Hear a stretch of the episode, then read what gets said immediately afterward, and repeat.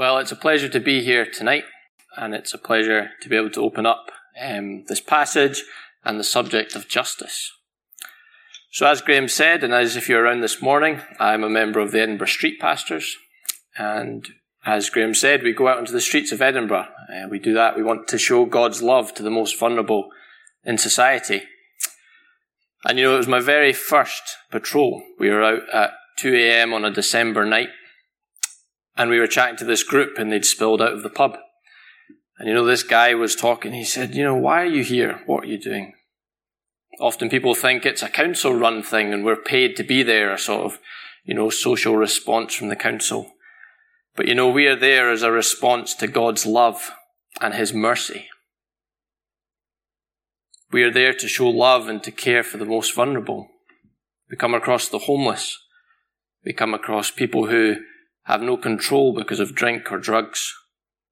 We come across girls who are alone, have got lost. They've lost their friends. They've got no battery left on their phone. And you know, it's a joy and a passion of mine, and my heart goes out to these people in their vulnerable state. And it's a joy to be able to share God's love with them at these times. Well, why am I telling you this? Well, I wonder what comes to your head when you think of justice. When Graham asked me to speak on justice, my head started going all sorts of places. I thought of phrases like justice must be done. And I thought of the demonstrators chanting, no justice, no peace. The news, it's been filled with justice recently. We've had the protests in America and across the world about the injustice, often aimed at the police.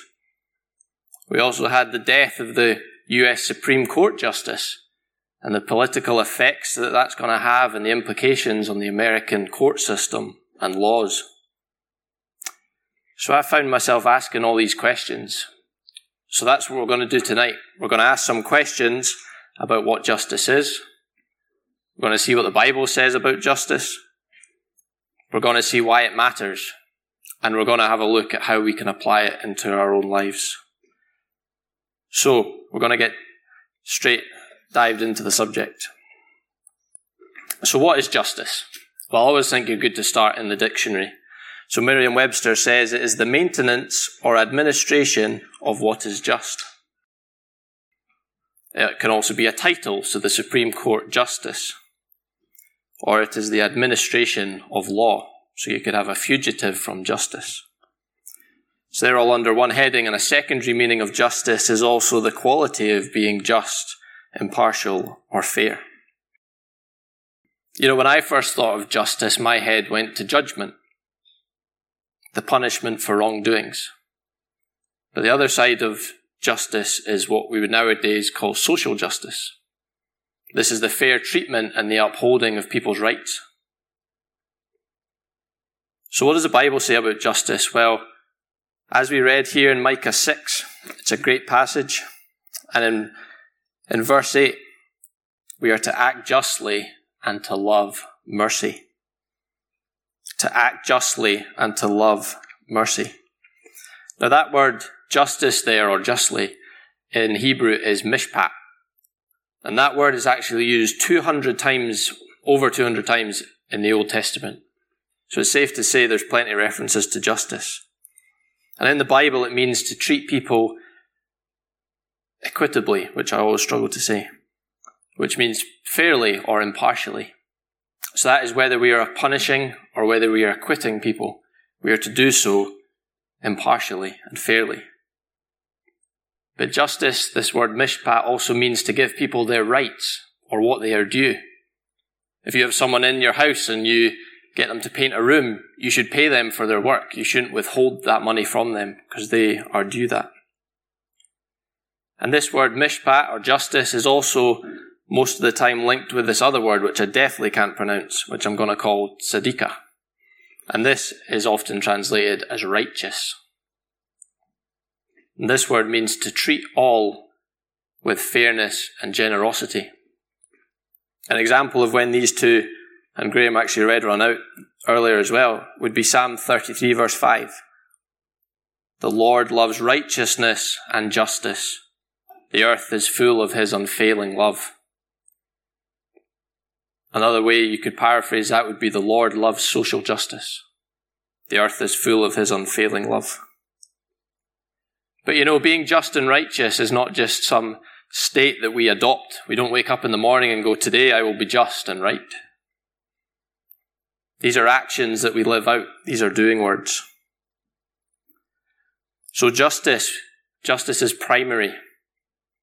We are to be fair and equitable in our relationships to avoid injustice. But justice is also rectifying in the sense that we punishment, there is punishment for wrongdoing. And there's also the care for the victims of injustice.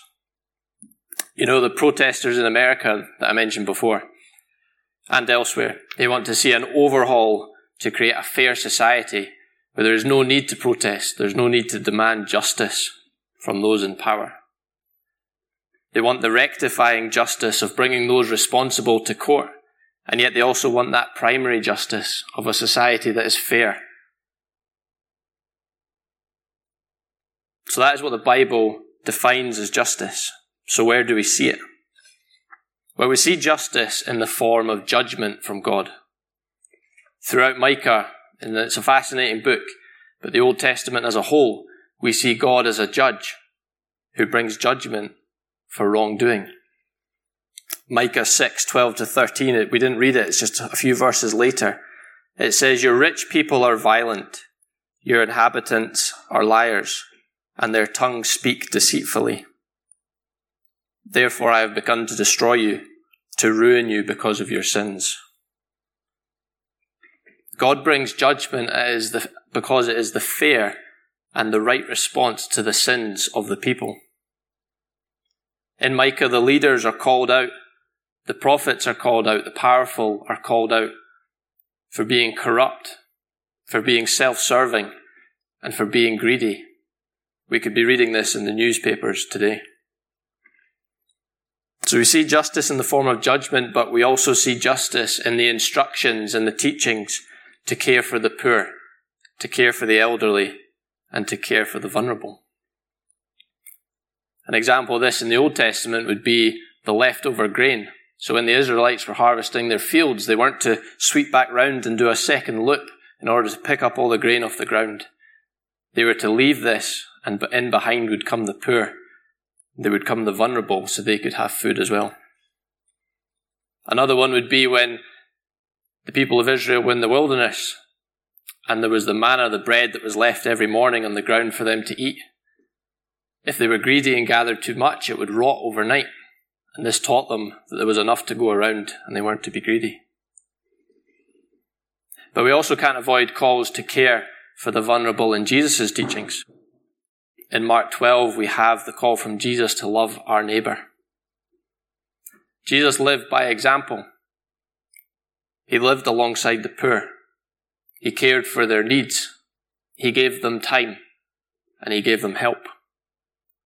But it wasn't just the poor.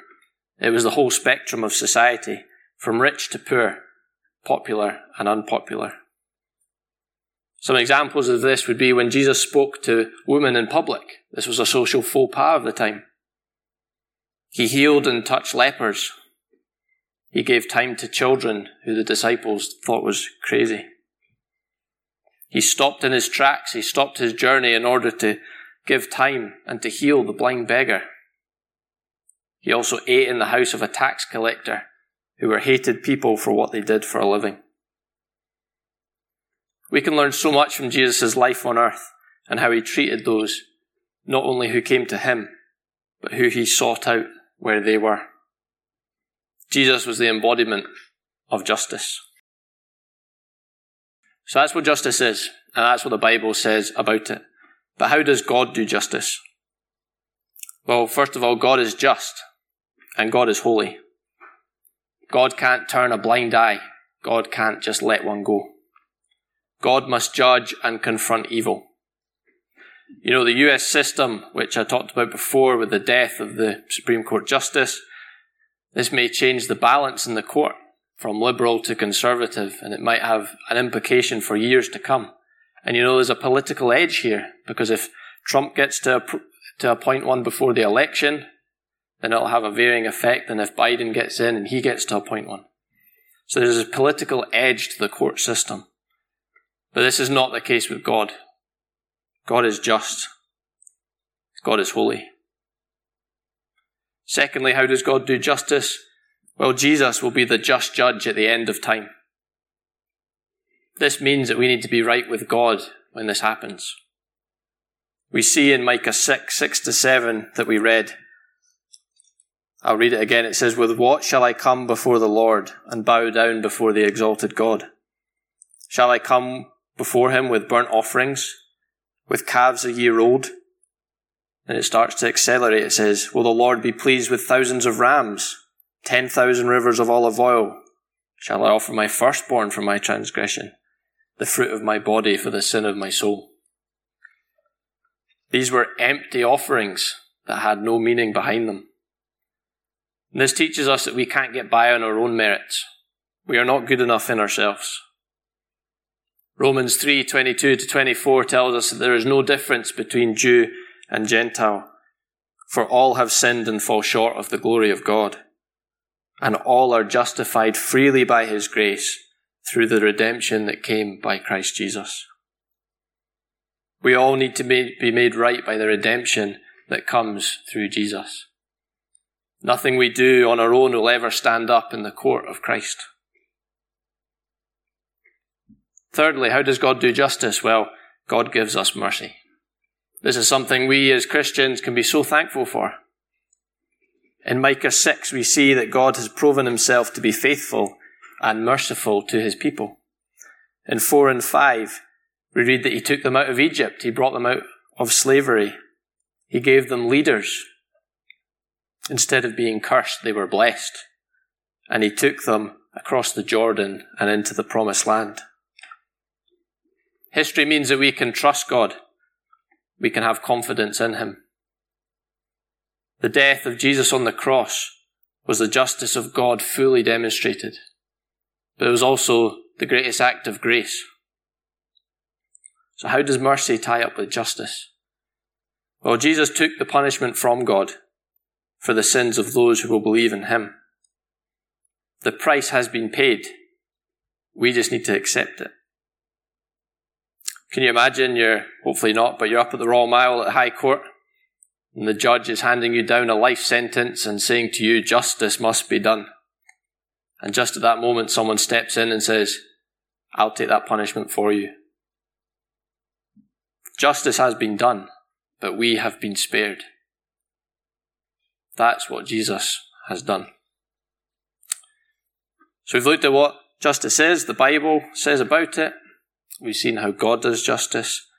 So why are we to care about justice? Why should we care? You know, at this point, we might be thinking of the Justice League. You know, the superheroes, Batman, Superman, and the others who go about dishing out justice as they see fit. You know, these people with superpowers, special abilities, looking out for the lowly, the helpless average Joe who can't help themselves. But you know, doing justice is not just for those who are strong, those who are mighty. It is for all of us. So why should we care? Well, first of all, because of what God has done for us. It is our response to his love and compassion. Once again, Micah 6 verse 8, to act justly and to love mercy. By grace we have been saved. We are to respond to, we are to respond to this amazing grace we are to do so by doing justice out of merciful love. Why are we to care? Secondly, well, we're made in the image of God, as are all people. This means that we aren't to discriminate or favour. Ian was saying this morning that none of us are better than the other. And you know, discrimination, it comes from the idea of superiority. I am better than you, therefore I can treat you however I like. But As we read before, for all have sinned and fall short of the glory of God. Jesus never showed partiality, and he is our ultimate example. He met and interacted with the rich and the poor, the lepers and the kings, the religious and the irreligious. Now, this isn't easy, and I know this isn't easy, because we naturally come across people who we bond with, people we get on well with, and there's those that we naturally don't get on well with. But this is what we are called to do. Thirdly, why should we care? Well, as God's followers, we are to see as He sees and to love what He loves. The end of verse 8 says to walk humbly with your God. Walk humbly with your God. What does that mean? Well, we are to know God. You know, if I live my life and I never knew what my wife liked in her cup of tea, or never knew what she liked to do if she had a spare hour of her time, there would be something wrong with that. And you know, as we walk life with God, we are to know Him. We are to do as He would have us to do. We are to love what He loves. That is what walking closely with God is. And finally, why are we to care about justice? Well, justice brings hope. Last week, Graham was speaking on Ephesians 2 and how Jesus is our peace, and that amazing truth. Well, I was sitting wanting to shout, no justice, no peace. You know, if Jesus wasn't judge, then there would be no justice, which means there would be no peace. Peace being eternity in harmony with God, creation restored.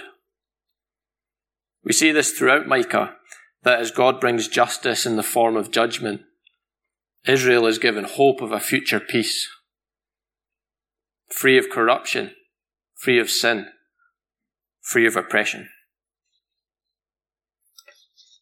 So, finally, who are we to do justice to? We've seen what justice says, we've seen what the Bible says about it, how God does justice, and why we should care. So, who are we to do justice to? Well, first of all, everyone. Galatians 6 and 10 tells us, Therefore, as we have opportunity, let us do good to all people, especially to those who belong to the family of believers. It's Galatians 6 and 10. We aren't to show partiality. We aren't to discriminate. We aren't to favour. And it isn't just fellow Christians that we should do good to, but all. But we should be especially wary of the vulnerable, the foreigner or the immigrant, the widow, the poor, the orphan. Luke 14, 12 to 13 says, Then Jesus said to his host, When you give a luncheon or dinner, do not invite your friends, your brothers or sisters, your relatives, or your rich neighbors. If you do, they may invite you back, and so you will be repaid. But when you give a banquet, invite the poor, the crippled, the lame, the blind, and you will be blessed. Although they cannot repay you, you will be repaid at the resurrection of the righteous. This is a remarkable passage which instructs who we should be showing hospitality to. In these days that Jesus is speaking, banquets were social affairs, but they were also business affairs where networking would be done. It was that case where I'll scratch your back and at some point you will scratch mine. We're told here to care for those and quite literally invite them in. Those who can't defend themselves. Those who can't repay you the favour. Those who are most likely to suffer injustice and need that care and support. Finally, who are we to do justice to? Well, it's going to be different for each one of us. It depends where you are, what you do with your time. It depends where God has put you in life. It also depends on your gifts and your talents, what you're good at, your strengths and your weaknesses. But you know, there are some things we can do. We aren't to live in a bubble, a comfortable bubble. We need to get out there, be involved in people's lives. We also aren't just to give handouts and hope for the best. Jesus was the prime example of getting involved in people's lives. You know, some examples, and I take them from my own life because that's the only experience I have, is we spent some time in Tanzania and we were at a leper colony. And you know, when you would arrive, they would quite literally crawl to you because they would look, they didn't have their limbs because of what the leprosy that they had. And, you know, these were people that the government had abandoned. Their family and friends couldn't help them. There was no one there for them. These were the most vulnerable people in that society. You know, in the church, we run the basics bank. And, you know, that's for people who've ended up in a situation where they cannot help themselves and they need help to get through the week or to feed themselves or their families. But it's also just in our day to day lives. You know, maybe we're an employer, maybe we have people underneath us at work. Do we show them favoritism? Do we discriminate between them? Maybe we're an employee. How do we act towards our colleagues? Do we have our favorites? Or maybe it's within our families, whether it's with our children, whether it's with our relatives. Do we show no partiality in our dealings with them? You know, I love doing street pastors. I love being able to go to where people are at and engage in their lives. Like I said this morning, the chances are if you're out and about at 2 a.m. on a Saturday night going into Sunday morning, you're not going to turn up to church the next day. Certainly when I'm on patrol, I, I, I rarely make it up in time. But it's amazing to be able to go on the streets and to share God's love with people, practically through just being there if needed listening to people, caring for people, sometimes in their lowest place. You know, it's sometimes a shocking reminder of the vulnerability of people. Whether it's the homeless person who's sleeping in a shop doorway, open to the elements, open to other people, open to animals. Or maybe it's a teenager lost in a new city, lost her friends, lost her keys, lost her phone. And you know, street pastors might not be for you. You know, it's only an example, but the challenge I want to leave with you is how are you serving the most vulnerable in our society, protecting them or caring for them because of injustice? In your day to day life, are you treating people fairly, not discriminating, not showing favoritism? As I talked about at the beginning, justice can have different meanings and it elicit, elicits various thoughts in our heads. Hopefully, this has encouraged you to seek out and learn more about justice in the Bible. We could do a sermon series on justice until Christmas and still not complete it. Once you start, you begin to see justice everywhere you look in the Bible. I've been reading Tim Keller's book, I haven't finished it, but it's called Generous Justice, and I would recommend it. It's really good. You know, most of all, my prayer is that this has ignited a desire in your heart to do justice in love in your daily life as you walk with God. As we finished, I would just like to read James chapter 2, just as we go. It's James chapter 2. I've got to read 1 to 13. James is just after Hebrews, just a few before Revelation.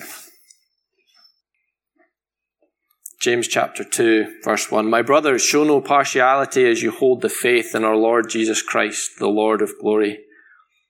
For if a man wearing a gold ring and fine clothing comes into your assembly, and a poor man in shabby clothing also comes in, and if you pay attention to the one who wears the fine clothing, and say, You sit here in a good place, or you say to the poor man, You stand over there, or sit down at my feet, have you not made then distinctions among yourselves and become judges with evil thoughts? Listen, my beloved brothers, has not God chosen those who are poor in the world to be rich in faith and heirs of the kingdom, which he has promised to those who love him? But you have dishonored the poor man. Are not the rich ones the are not the rich ones who oppress you and the ones who drag you into court? Are they not the ones who blaspheme the honourable name by which you are called? If you really fulfill the, loyal, the royal law according to the scripture, you shall love your neighbour as yourself, you are doing well.